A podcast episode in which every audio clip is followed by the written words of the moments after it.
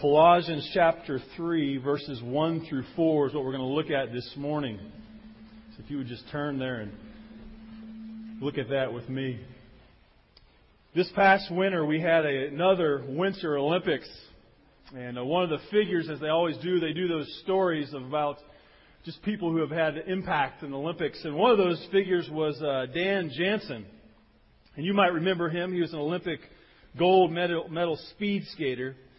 But you also might remember that he was also the man whose sister died of leukemia just before the 1988 Winter Olympics in uh, Calgary. He had desperately wanted to win the medal for his sister in that Olympics, but uh, he failed in those games. And so four years later, he comes back in 1992 in Lillehammer, uh, or actually in Albertville, France, and he again comes away empty. Doesn't win a gold medal. And then four years later, though, he comes to Lillehammer in Norway. And he won uh, the gold medal in the 1,000 meters and actually set the world record. It was a very emotional moment for him. And of course, uh, he, he skates the, the victory lap and he's holding up his child who is just nine months old. And his, his, it's a daughter, and her, her name was Jan, just as his sister's name was. And after the Olympics, Jansen was asked, as he's you know bombarded by uh, reporters and different people, how is it that you overcome or overcame so much adversity in your life? How did you keep going? And he pondered upon that for a little bit and he reflected back to a time when he was 12 years old and he had lost a, a skating meet. And his father drove him home, and little Dan Jansen, he said, was sitting in the back and pouting all the way. His father was silent until they arrived home. And then, then as Dan was going to bed, his father just kind of walked into his room and said this Son, life is more than skating in circles, and walked out. Jansen said that one moment, that one comment, changed his whole perspective on life. Now, he didn't quit skating in circles. He just happened to have a, a bigger picture. He had a different perspective. His father's words gave him a different focus on how to look and look upon how he skated life. The reality is that you and I sometimes often feel like we're just skating in circles, don't we? The drudgery of the same old routines can seem to make life seem like that. We get overcome with a earthbound perspective. And life becomes little more than skating in circles. There's the repetitive cycles of of infancy and adolescence and old age, work, rest, more work, marriage, children, grandchildren, diapers, dishes, progress and regress.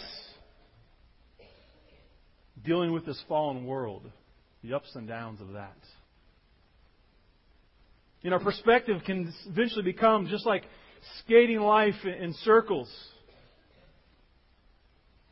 But we have a Heavenly Father who's given us His Word. Not only has He given us His Word, but He's given us His Son who's changed our life for eternity, but also has come to change our life here and now and to give us a new perspective, a new focus on how we're to live this life out for Christ here and now. And what He wants us to look at, and when we're skating those circles in life, is He wants us to look at it from a broader perspective and that's a focus that begins and a perspective that begins with heaven bound focus. Or more accurately, even a Christ bound focus. I believe as we open up this passage here in Colossians chapter 3, and over the next three weeks, we're going to look at Colossians 3 1 through 17. And I believe what he is doing here is he's urging us to live out the new reality that we have in Christ. And He's going to give us some steps to focus our life, but also to follow through in carrying out that life. And what I want us to do with you this morning is I want to cover just four verses with you to begin to give you a, a eternal perspective and an eternal focus that will begin to enable you to live out the new life that you have in Christ. And to live life with a eternal perspective and not just an earthly perspective. Before we do that, let me begin to set out the, the background for me. So look in there in the text with me. Colossians 3, verse 1. It says, Therefore, if you have been raised up with Christ. Now, whenever you see the therefore, you always got to see what it's there for. You got to see what is the context. He's saying, therefore, well, what, what, what's there for? And so when we look at and we back up, what we see happening in the church here in Colossia, Colossia is that this was a group of believers who were being attacked by all kinds of false beliefs or what we might say additions to faith in Christ. There are various groups saying that, you know, Christ is okay, but you need to, there's some other things that you need to add to your relationship with Christ. Some suggested ritualistic legalism. Others supposed a, a higher mystical experience outside of Christ. Some had harsh physical practices, absent of any real inner spiritual change. And all these forces were, were pressing down on the believers there in Colossae, kind of taking their focus off the person of Jesus Christ. And so Paul, through the inspiration of the Holy Spirit, writes this epistle to them, and he spends the first two chapters of, of the epistle to the Colossians focusing on the reality that Christ is enough. That Christ alone needs to be your focus and your perspective and outlook on life. He begins in chapter 1 and he, he, he, gives these truths of how Christ is superior over all other ways, all other things. He makes the case of the superiority of Christ because Christ is the creator of all things. And not only is he the creator of all things, but he sustains all things. All things are under his control. We have life its very self. Earth doesn't spin off its axis because of Christ and his sustaining power. And he is eternal.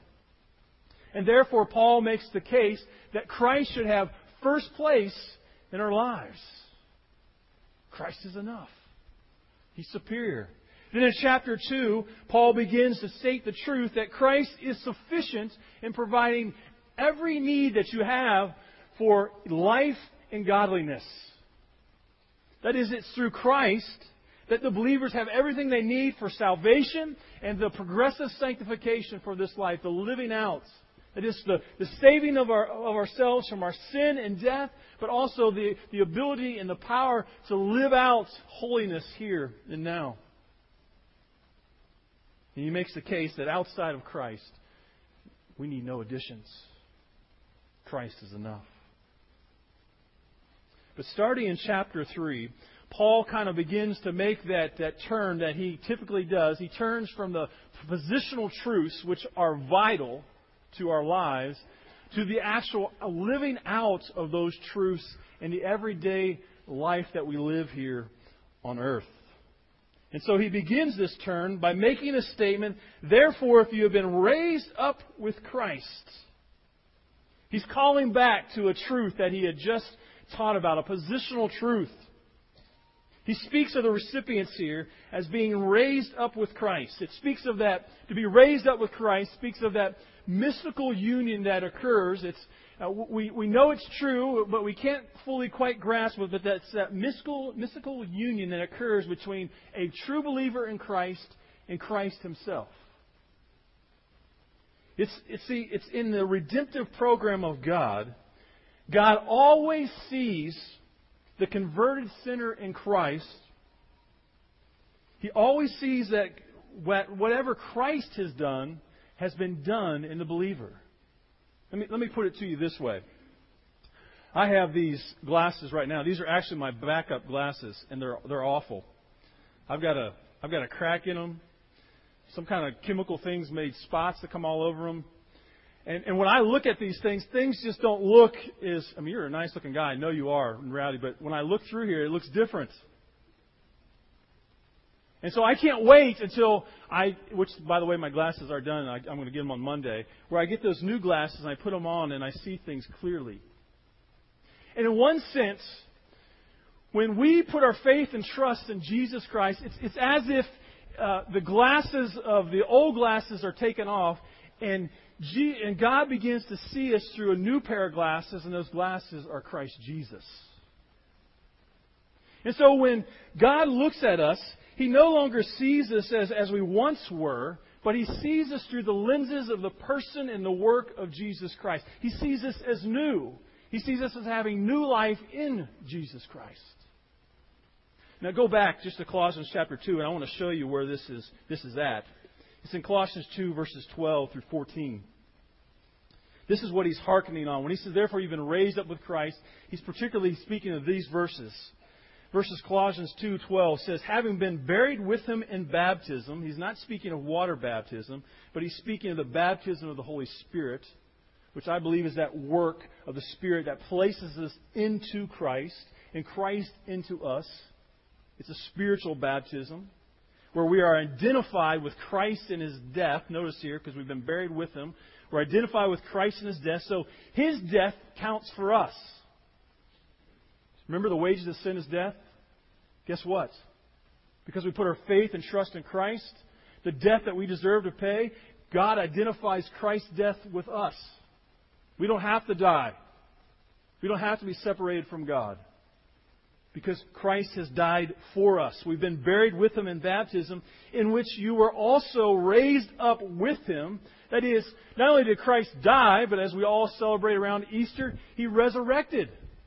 And that so you and I no longer have to worry about death in the sense of separation from God, nor do we have to worry about someday that we're that we're going to go on and never be raised up again. But because Christ has been raised from the grave, we too, the Bible promises us, we will be raised from the grave. That is, someday we'll not just go on as just some spirit beings out there, but someday our body will actually be resurrected and made in the likeness of Christ.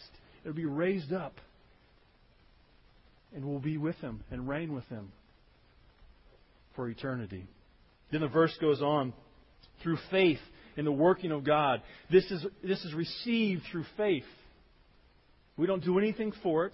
The experience of this union is gained when we put our faith and our trust in the person and work of Jesus Christ, who raised him from the dead.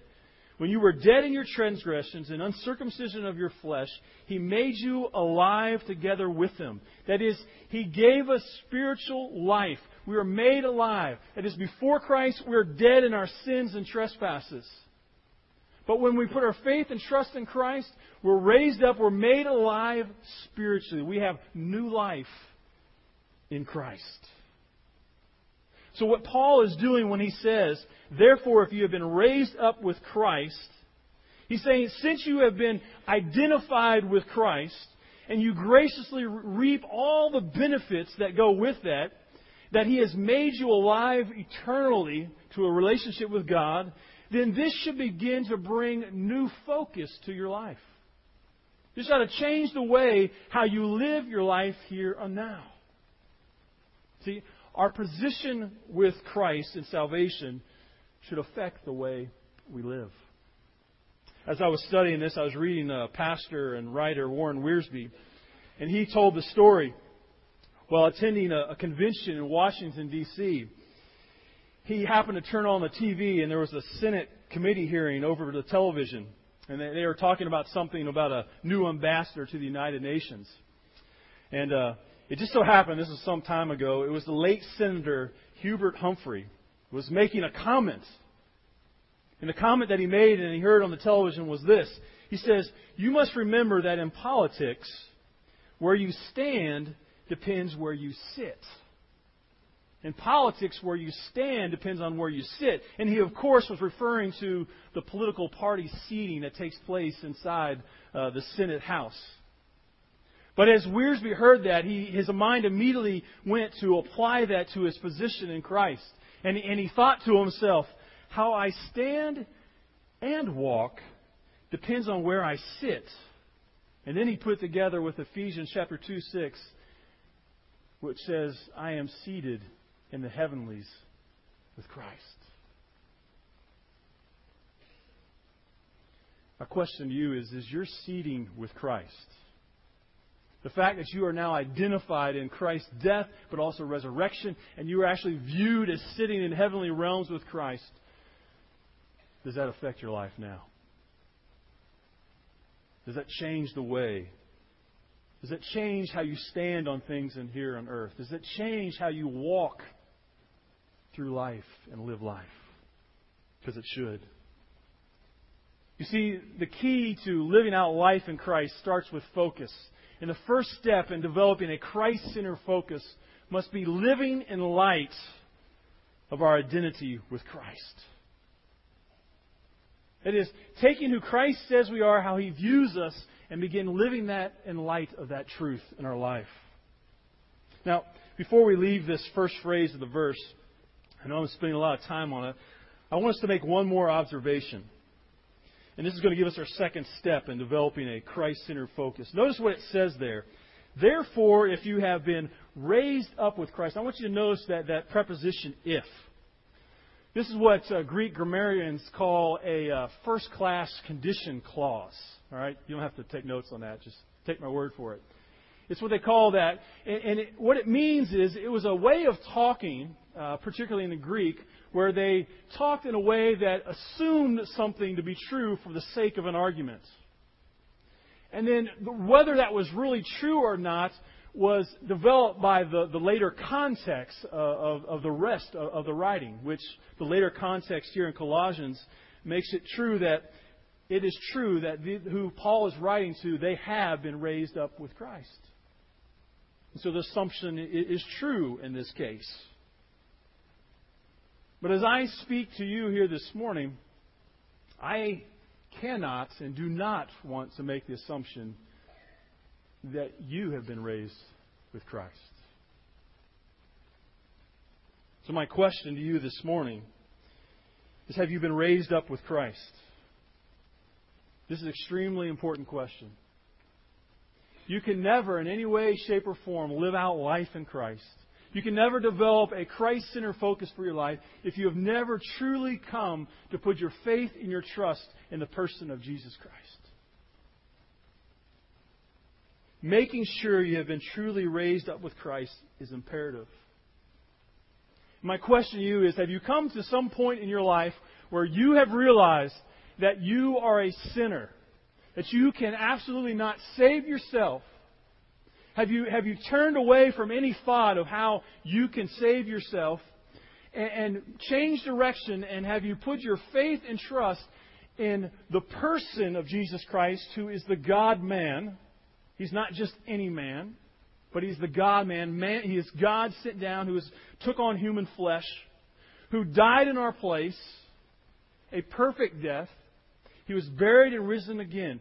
Do you believe in that person and the work that he has accomplished by you? Have you put your faith and trust in the person and work of Christ and Christ alone? If you have, then you've been raised with Christ. If you have not, if you're trusting in Christ and some other things, or if you're trusting in other things, or if you're just trusting in yourself to save yourself, if you're trusting in church, you're not raised with Christ. Your faith must be in Christ and Christ alone. And my, my plea for you this morning is if that is the situation that you are in, that the Holy Spirit will convict you where you're at. You will admit that you are a sinner. And that you realize you cannot save yourself, and you will turn and place your faith and trust in Jesus Christ alone. So you can enjoy your new identity in Him, and you too can be said, since you have been raised with Christ. Now, the third step here in developing a Christ centered focus is in the rest of the verse here. He says, Therefore, if you've been raised up with Christ, keep seeking the things above where Christ is seated at the right hand of God. Now, these words, keep seeking, means to seek or to strive for earnestly. And notice it's, it's a command here. This is an imperative command. We are to fix our attention decisively and diligently on the things above. And notice, how long are we to seek these things? Look at the text. How long are we to seek, seek these things? What does it say? Keep. It's, it's a continuous command. This is not just a one time command, just once turn and seek the things above. But this is a way of life that he's talking about here. We're to continuously, we're not to stop, but we're to, as it indicates in the present imperative here, to continually keep seeking the things above. This should be the focus of our life. Now, this begs the question what are the things above, and, and why seek these things? Well, first, the things above are not merely material things of heaven. We're not, we're not seeking after heavenly geography. This is made clear by the greater context of, of Colossians 3 when it talks about what we're to put on, the life that we're to live. So it's not talking about just heavenly geography. Not that there's anything wrong with that. Not that you shouldn't look forward to those things. Matter of fact, I may have told you this story before. But there, there was this this this uh, lady whom I, I pastored uh, back in Missouri. She had a, a grandmother who was like in her upper 80s or 90s and lived in a nursing home. And uh, she had gotten to the point in her life that uh, every day she would uh, she would when she would wake up, she would kind of look around and take a gaze at everything. And then when she realized she was still here on earth, she would go, "Oh, I'm not in heaven yet." There's nothing wrong with that. That's good. But when, when Christ talks about, when His Word talks about keep seeking the things above, notice what it says after that. Who, who particularly is there? That's right. It says, keep seeking the things above where Christ is seated at the right hand of God. To be seated at the right hand of God is a, a place of honor. It's a place of majesty, power, and authority. And again, it speaks of the supremacy of Christ. So I believe when we look at this imperative here, this had, to be seated at the right hand of God has, has less to do with about gaining uh, just the geography of heaven, but it has more to do with the person of heaven. Jesus Christ. In Colossians 3:1, he is calling us who have been raised up with Christ to become focused on Christ and his reign in our lives is what he's calling upon. That is, means we are to look to Christ to provide direction for our everyday living. Well, why do we do this? Well, we go back to our identity in Christ. Why? Why would we do this? Well, Ephesians 2 6, as I mentioned earlier, says, And God raised us up with Christ and seat us with him in heavenly realms in Christ Jesus. As we've actually, God envisions us already, though we're not there yet, He envisions us reigning with Him already in heaven. That's how He views us. And then He says in uh, Philippians 3.20, Paul writes this, For our citizenship is in heaven. That is, you and I, our citizenship, we, I mean, we have citizenship to the United States, but really, that's not where it's at. You and I are really just ambassadors, just representatives, just passing through this earth. Our real home, our real citizenship is with Christ in heaven for eternity. That's where it's at. And if we are citizens of heaven, then we should be focusing on Christ, our King, to give us the marching orders for our lives here and now, shouldn't we? That is, to seek the things above means we become preoccupied with the person of Jesus Christ. And not only with his person, but his plans and his provisions for, and his power for this life here. As we become preoccupied with his spiritual values, that is, the values of Christ ought to begin to characterize our values. We ought to begin to see all things, all people, and events in this world through the eyes of Christ and His eternal perspective. That ought to be our focus. That's what it means to seek the things above. It's just like what uh, Christ said in uh, Matthew 6:33, "But seek first His kingdom and His righteousness." That's what we're being called to here. We're called to set our minds and our focus upon the kingdom of God and His righteousness in our lives. Is that your focus? Is His kingdom and His righteousness the focus of your life? Well, how do we go about that? It's a question I have to ask myself often. How do we go about that? Well, I think we see the answer there in verse 2. Verse 2, it says this Set your minds on the things above, not on the things that are on earth. So he goes from seeking the things above to say, Set your minds on the things above. Again, with seeking, we're, we're, we're, he's speaking of striving. But when he comes to setting, he's speaking of concentration.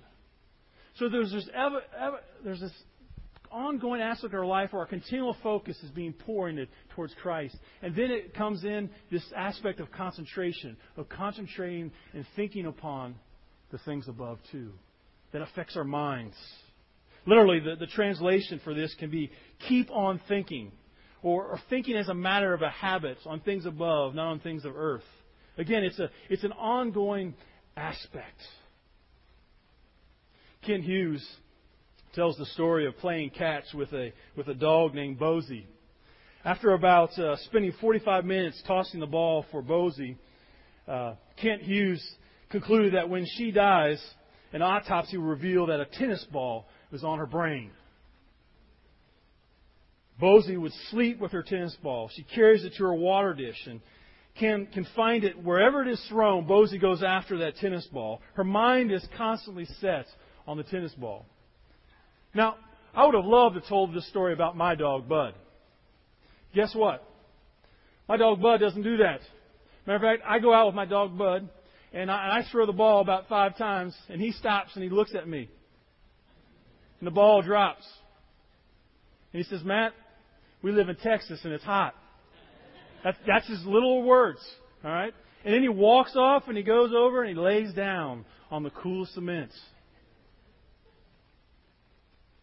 His mind is not set on the tennis ball.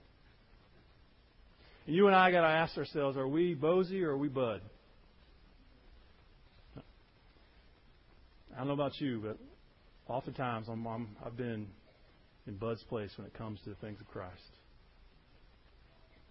I'll play catch for it, with it for a little while. Then I'll look at it and say, ah, that's enough. It's gotten too hot. I'm dropping it. That's not how Christ calls us to approach Him. He calls us to seek the things above and then to set our minds on the things above, to set them on Him. And when we die, hopefully the autopsy, the x ray that will be seen in our brain is the person of Christ.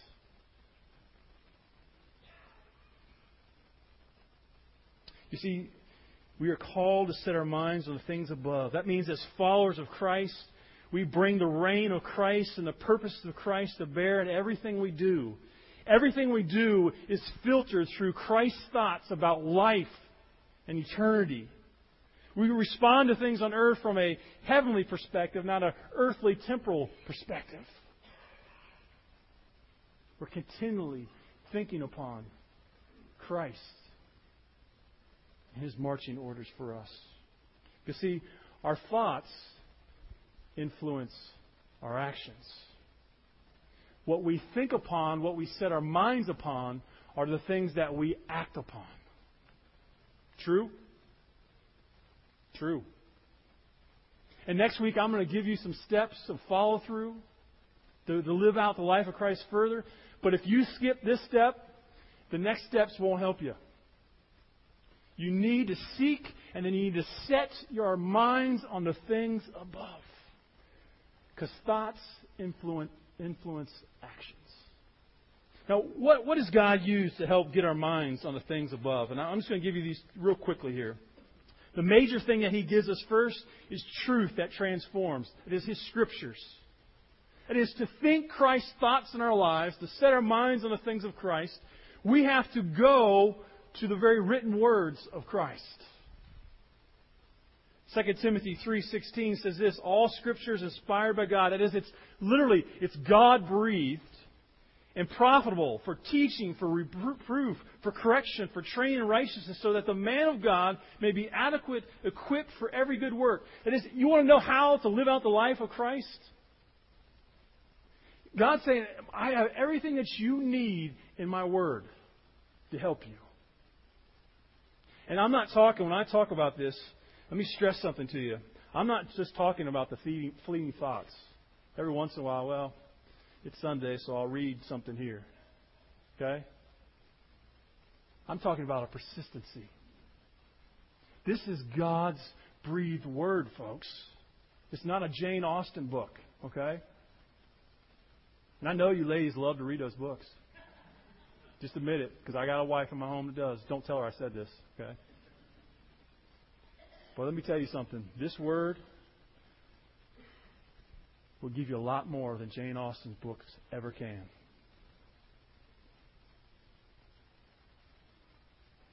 We need truth that transforms. Second, I'm going to say tithes and offerings. You say, why that? There's a verse in Matthew 6:21 that says this, "For where your treasure is, there your heart will be also." So I say tithes and offerings. You see, the things that we invest in, and we, don't push real hard on here uh, talking about finances and all those things, but they matter. Because where you invest your treasures, your heart and your mind follow after. You're interested at it. You start writing a check somewhere, you start checking out. Hey, what, what's going on? Tithes and offerings. Second or third, there are trials. I believe God uses trials in our lives to keep us focused on the things above, to set our minds on the things above. Without trials, we become, so, we become numb to the sinful world we live in. We become consumed by this temporal stuff. But when difficulty comes in your life, you start thinking about eternal things, don't you? In fact, I'll follow this up with number four the transfer of loved ones in Christ. I think God uses the death of our loved ones even to bring greater focus and save our minds upon Him. He did with my father. When my father died five years ago, that brings a whole new world of perspective to your life. You think a lot harder about what your mind is set upon and why you're doing the things you're doing. Last, there's trust filled prayer. We cannot approach the setting of our minds on things above in our own power. It requires trust filled prayer. I know of one man who begins every day. Every day, he slips out of the bed and he falls to the floor, not just because he's tired like I am. I'm not an early morning riser. I, I slip out of bed and fall because I'm still tired. But this man would slip out of bed and he, he would prostrate himself on his floor, uh, on his face on the floor. And, and he, would, he would pray, Lord, may your, may your cross always be before me and behind me and all around me. And the reason he did that was he wanted to focus his life that morning on the cross of Jesus Christ. One of the practices I've developed in my own spiritual life is that uh, I realize there are three major temptations in our lives that we need power and strength from Christ to overcome. One is the is the devil himself. The other is um, our, our own flesh, and then the last one is the world. And one of the ways that I pray is I, I come and as I approach the Lord, I say, Lord, you have to empower me against the temptations of this world, these, this, this temporal place, and these temporal things. And you have got to help me to seek the things above and to set my mind on the things above, where you are, what your plans and your purposes are in my life. And I've got to ask Him for that. Every day. Sometimes throughout the day. We need to seek Him in trust filled prayer. Now, with such strong commands, Paul knows his readers need some motivation to develop such a, a focus or mindset. So he gives them two here, real quickly, here in verses 3 and 4. And he goes back again to their identity in Christ. Look what he says there in verse 3. For you have died, and your life is hidden with Christ in God. He said, I know this, this is a tall order for you to set your mind on the things above. But what I want you to do is I want you to be remembering your new position of security in Christ. What, what he says here is he says, remember, you have died. In essence, he wants you to remember that what you owe for your sin, the payment that you ought to owe, eternal separation from me, which is really death, you've already died to that in Christ. It's already been accomplished for you. Your salvation has already been done and worked for and accomplished in the person of Jesus Christ. Remember that when I call you to set your minds on the things above. And, and when I call you to do that, remember the salvation that's been accomplished for you, what you don't have to pay. And then he says this, and I love this phrase. And your life is hidden with Christ in God. Get that your life, those of you who've been raised up with Christ, those of us who have experienced that, your life is hidden with Christ. That speaks of security. As you know, I have three children. And all three of my children have gone through this. When, when they're out with dad and a stranger comes up, what do most children usually do? They come and they get behind their, their, their father, don't they? And that's kind of an exhilarating experience as a father, isn't it? That you say, wow, this, this child is taking, uh, he's hiding behind me and seeking me for security. The reality is what, what God wants us to have a picture of is that our life is hidden with Christ in God.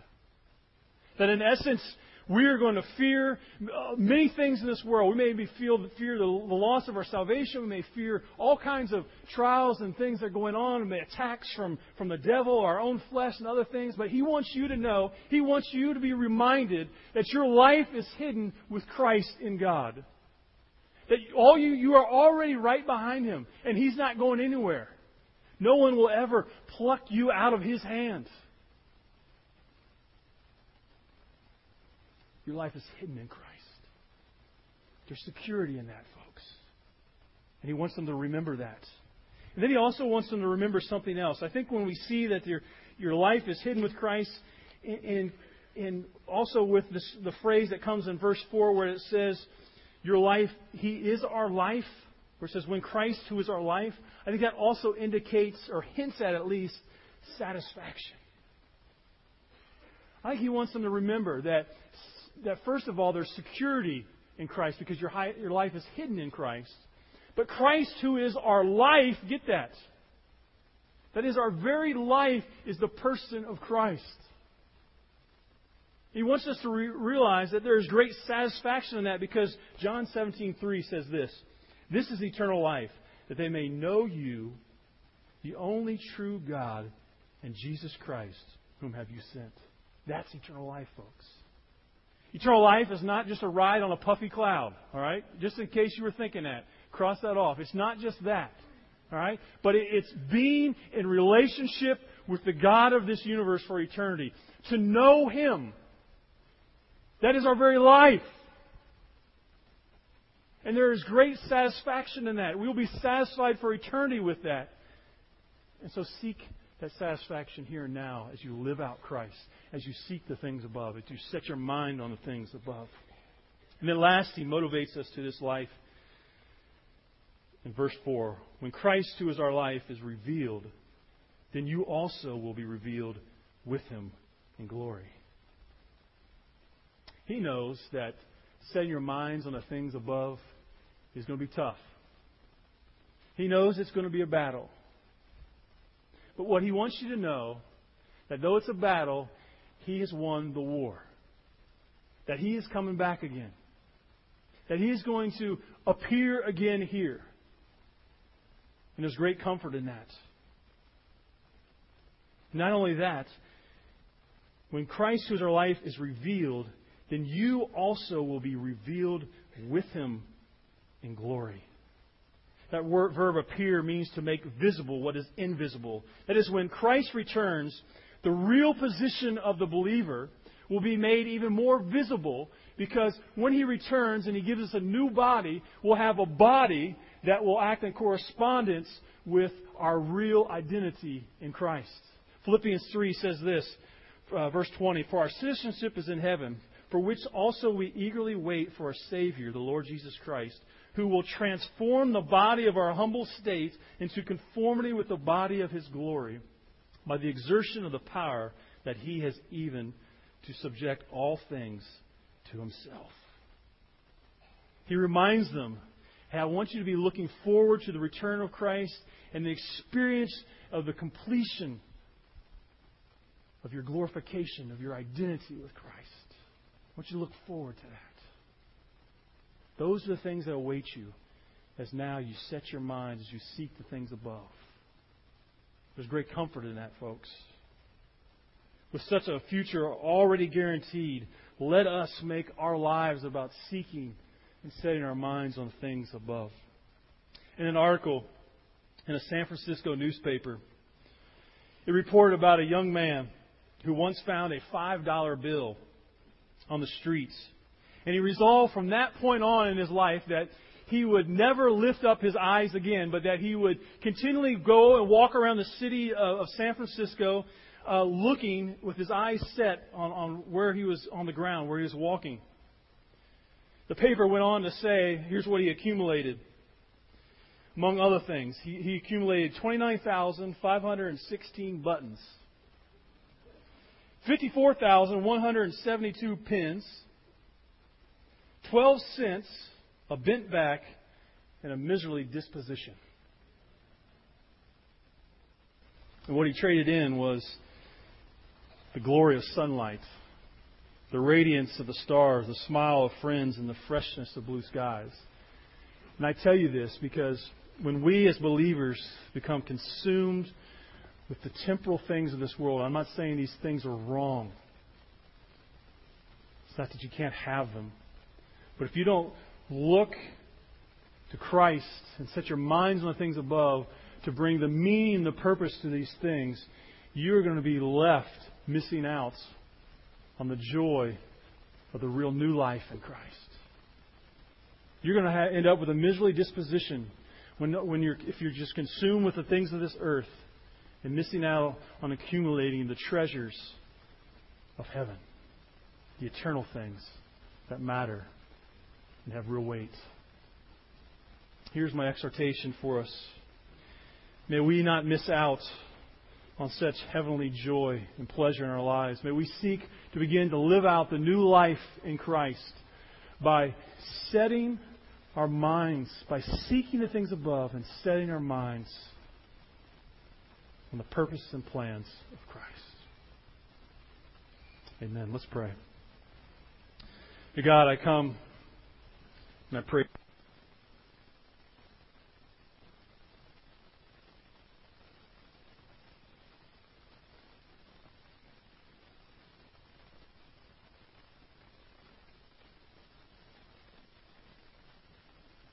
Lord.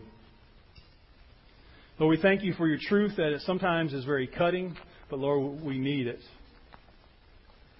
Lord, I pray for anyone here that is here this morning that uh, you will help them, Lord, that if they realize that they are have never put their faith and trust in you, Lord, that this morning they will realize that they cannot save themselves, but they must turn to put their faith and their trust in Jesus Christ and Christ alone for salvation.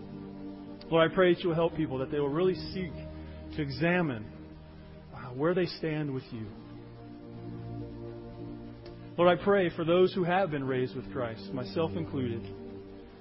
And Lord, as we seek and as we hear these commands to, uh, to set our, our minds on you, Lord, may we come and may we fall on our face and may we seek after you for your help and your empowerment to live this truth out in our life. And Lord, as we do, as we seek to live these truths out, Lord, I pray that you will use our lives to bring great glory and honor to you, Lord. Because, Lord, we know that when you are glorified, we reap great benefits and great enjoyment from that. Lord, so we thank you and we praise you. May you, Lord, be all that we desire. May you be the passion of our lives, Lord.